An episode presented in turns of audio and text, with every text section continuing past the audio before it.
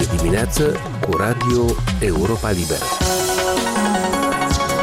Aici e Radio Europa Liberă. Bună dimineața! La microfon Natalia Sergeev.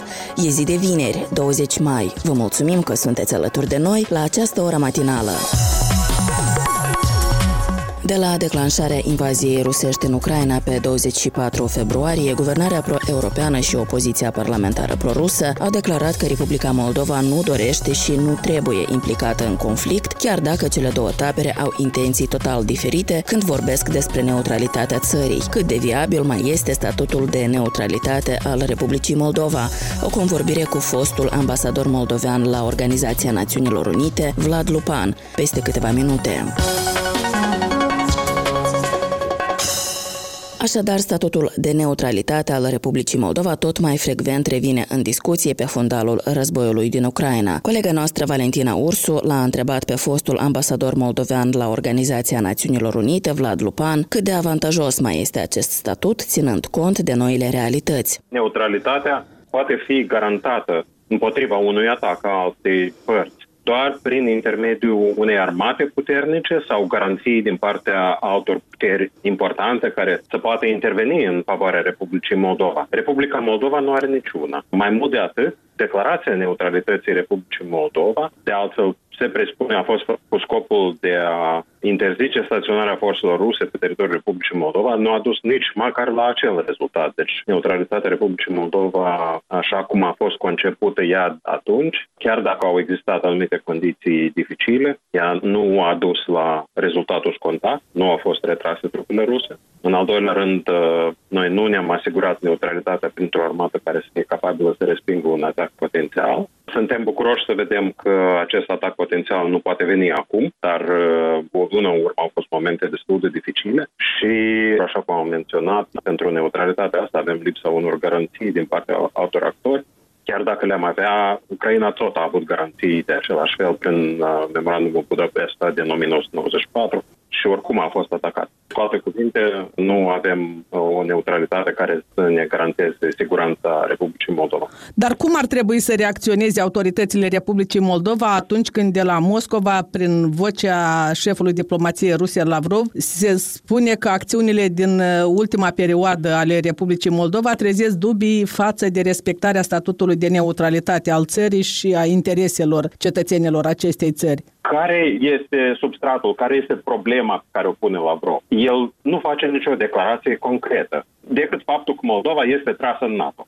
În baza cărui fapt el declară lucrurile astea, eu n-am văzut o bază solidă care să justifice cu astfel de declarație. A depus Republica Moldova o cerere de intrare în NATO, a făcut exerciții speciale militare cu trupe NATO, prin care a declarat înaintea exercițiilor că scopul acestor exerciții este integrarea în sistemul NATO. Nu a făcut asemenea lucruri. Dar, în genere, problema nici măcar nu este pusă real, ca și alte probleme pe care le pune Federația Rusă cu Ucraina. Ei au spus că merg să denazifice Ucraina, care era condusă de un președinte evreu. Haideți să fim serioși. Noi ce? Discutăm uh, declarațiile Federației Rusă sau, de exemplu, declarațiile Ministerului de Externe sau a Ministerului Apărării Federației Rusă care folosește jocuri video pentru să justifice pozițiile sale? Noi le luăm în serios? În genere, merită să le luăm în serios? Nu știu, eu nu iau nicio declarație în serios până nu o verific dacă există o bază anumită. Bază da, nu. Dar domnul Lavrov cheamă totuși Moldova să se abțină de la acțiuni care ar aduce atingere relațiilor cu Federația Rusă și, așa cum spune el, să nu se lase influențate de forțe care vor să implice Moldova în campania antirusească. Domnul Lavrov a făcut uh, mai multe declarații și au existat mai multe probleme în relația Republicii Moldova cu Federația Rusă. Moscova și are oameni vor în Republica Moldova, a trecut 9 mai, are loc războiul în Ucraina, este distrasă atenția de la războiul ruso-ucrainean spre Republica Moldova, inclusiv în Ucraina se întâmplă lucrul ăsta. Sunt o serie de mass media care bat în Republica Moldova intenționat pentru ca să distragă atenția de la războiul ruso-ucrainean. Lavrov face același lucru și în acest caz. De ce, dintr-o dată, Federația Rusă, atât Zaharova cât și Lavrov au început să facă declarații pe seama Republicii Moldova? Una, Federația Rusă are, pe de o parte, un interes major de a schimba atenția comunității internaționale de pe pierderile sale din Ucraina spre Republica Moldova. Ei au interes de a crea și o anumită animozitate, chiar cum se spune la noi, vrăjmășie dintre Ucraina și Republica Moldova. Atenția asupra Republicii Moldova, dedicată în ultima perioadă de timp, despre care am menționat, a apărut și în presa ucraineană, proprietare care sunt legați uh, de anumite interese în Rusia, au apărut articole vis-a-vis de Republica Moldova. Deci, unul din cele două principale motive pentru atenția către Republica Moldova este legată de acesta. A doilea motiv este pe lângă faptul că Federația Rusă a avut uh, și continuă să aibă un interes sporit în regiunea transnistriană a Republicii Moldova din motive militare, inclusiv aflarea alături de România, nu doar pe sudul Ucrainei, dar și pe sudul Ucrainei, pentru că uh, unul din scopurile Federației Ruse este să închidă accesul Ucrainei la mare, astfel sporind uh, prețurile de transport strategic pentru Ucraina, transportul pe mare fiind unul dintre cele mai ieftine forme de transport și acesta ar fi fost unul din scopurile Federației Rusă vis-a-vis de Republica Moldova. Toate astea sunt lucruri cunoscute. Însă investiția Federației Rusă în Republica Moldova, și asta este a doilea motiv important pentru care dintr-o dată atenția merge spre Republica Moldova, investiția în Republica Moldova este una politică. Republica Moldova se află departe de Federația Rusă, ea se află în spatele Ucrainei, crearea unei Republici Moldova relativ ostile Ucrainei este un element important. Mai mult decât atât, Declarațiile lui Lavrov merg mai mult sau mai puțin în paralel cu declarațiile domnului Dodon din ultima perioadă de timp, în mod particular după 9 mai, dar în același timp ele merg împotriva vizitei președintelui Republicii Moldova la Bruxelles, integrarea europeană a Republicii Moldova. Deci, cu alte cuvinte, Federația Rusă simte că pierde Republica Moldova prin declarațiile sale, ea demonstrează că continuă să gândească în mod imperial, în exclusivitate și în mod ocupațional, crede că Republica Moldova în continuare trebuie să-i aparțină, că oamenii și cetățenii Republicii Moldova nu au niciun drept de a-și decide propria soartă și prin declarațiile sale, fără absolut nicio bază, continuă să masajeze subiectul NATO, care nu are nicio legătură cu Republica Moldova. Ei nu au alt argument și încearcă să masajeze acest argument în continuare anti-NATO, NATO să apropie de noi, unde să se mai apropie dacă voi luptați cu Ucraina, însă ei, inclusiv din lipsă de imaginație, continuă să utilizeze acest subiect anti-NATO, NATO-Moldova, în relația sa cu Republica Moldova. N-are nimic cu, cu realitatea. NATO are comun cu faptul că pentru Rusia nu există nicio diferență dintre NATO și Uniunea Europeană. Ei simt că ei pierd Moldova. Pentru ei asta e important. Astea sunt motivele declarațiilor reale atât a lui Lavrov cât și subalternei sale Zaharova anterioare. Ținând cont că totuși aproape trei luni se vor împlini de când a fost declanșată această invazie a Rusiei în Ucraina, ce riscuri o paște pe Republica Moldova dacă eventual trupele ruse ar ajunge la Odessa? În sistemul de așa numite predicții politice, inclusiv politico-militare, trebuie să luăm în calcul că nu întotdeauna poți să știi care va fi rezultatul final a unei predicții. Deci predicțiile niciodată nu sunt de 100%. În cazul invaziei ruse în Ucraina, totuși, există o probabilitate mare, vedem asta foarte clar, ca Ucraina să reușească să mențină controlul asupra cel puțin a unei bunei părți a sudului. Deci, nu știm ce se va întâmpla în regiunile dintre Crimea până la Donbass. Lucrurile astea rămân încă necunoscute. Vedem un anumit nivel de disperare la Moscova vis-a-vis de insuccesele sale, incapacitatea de a duce până la capăt chiar și cele mai simple uh, operațiuni militare, însă datorită masei sale, datorită cantității, ei încă sunt capabili să mențină de moment cel puțin o parte legătura dintre Crimea și Donbass. În același timp, ei sunt prezenți pe insula Șerpilor, menținând un control asupra sudului Ucrainei și în mod particular Odessa. Din cauza asta, haideți să pornim discuția altfel. Dacă ei ar fi reușit să ocupe în trecut sudul Ucrainei, atunci, fără niciun fel de îndoială, avansarea militară a Federației Ruse s-ar fi produs până în Republica Moldova. Cu alte cuvinte, am fi fost ocupat. Și eu nu cred că Federația Rusă s-ar fi oprit doar în Transnistria pentru a-și reuni trupele sale, pentru că, din punct de vedere militar, nu ar fi lăsat trupele din Republica Moldova fără să le contracareze într-un fel sau altul, politic sau altul. Deci, prin negocieri directe dintre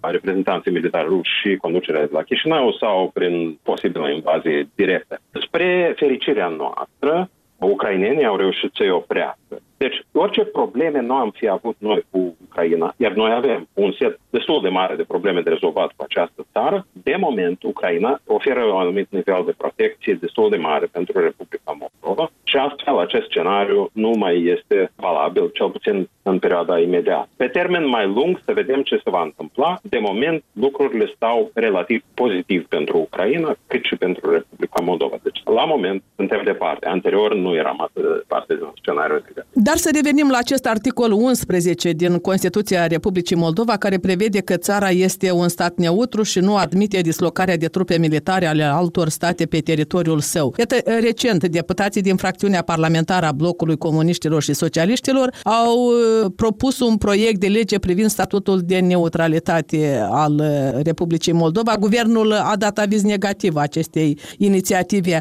Dar uh, cum definiți dumneavoastră această insistență a deputaților din această fracțiune a blocului comuniștilor și socialiștilor, anume acum de a insista cu această inițiativă? Este absolut evident că apariția unei astfel de inițiative în momentul ăsta este clar legată de război. Evident că și comuniștii și socialiștii prezintă toată situația printr-o prismă. În felul ăsta am scăpat de război, teoretic. În realitate, voi reitera, Ucraina a avut în 1994 negocieri și a semnat memorandumul de la Budapesta, prin intermediul căreia renunța la armele nucleare, iar în schimb era garantată integritatea teritorială, inclusiv de Federația Rusă, inclusiv de Marea Britanie, SUA, etc.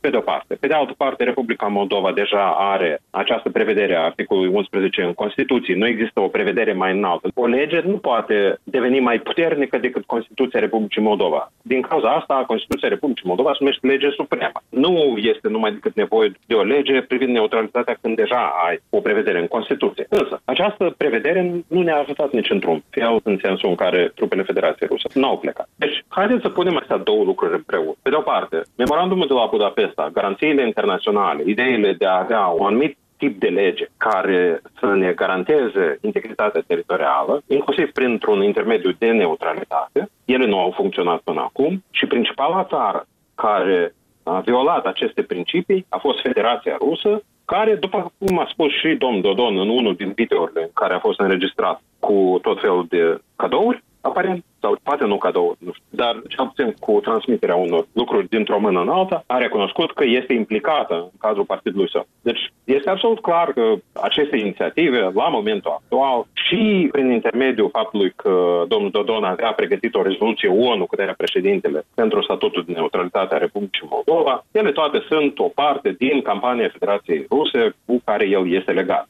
Centrul dosie din Rusia a făcut și o investigație în care a arătat că domnul Dodon era contactat și uh, era curat de o unitate din cadrul Kremlinului condusă de un post general SVR fosta prima direcție principală a KGB-ului. Mie îmi pare rău pentru politicienii din Republica Moldova care numai decât să simt obligați să fie legați de anumite entități politice din afara Republicii Moldova și să nu meargă pe principii care fac o țară ca Republica Moldova să trăiască mai bine, dar pe principii geopolitice. Dacă țara va trăi mai bine în urma acestor legături geopolitice, cum de exemplu este Uniunea Europeană, există criteriile de la Copenhaga, statul de drept, anticorupție, asta eu înțeleg o relație geopolitică serioasă, importantă pentru cetățeanul de rând a Republicii Moldova. Dar dacă te duci la Moscova să primești instrucțiuni și pasă vii și promovezi neutralitatea Republicii Moldova, care nu a funcționat nici în Republica Moldova, nici în Ucraina. Mai mult decât atât, te duci la Moscova, care pe urmă invadează țările cărora le garantează neutralitatea. Lucrurile astea sunt destul de clare. Nu, nici nu trebuie să le numim ce se întâmplă în Republica Moldova. Este un subiect, pe de o parte, important, pe de altă parte, vizibil a apărut acum, de 9 mai, în timpul războiului, cu persoane și partide politice legate de principalul invadator și violator al neutralității și acordurilor internaționale și a tuturor garanții garanțiilor de neutralitate. Nu putem crede unor asemenea inițiative. L-ați auzit pe fostul ambasador moldovean la ONU, Vlad Lupan, intervievat de Valentina Ursu.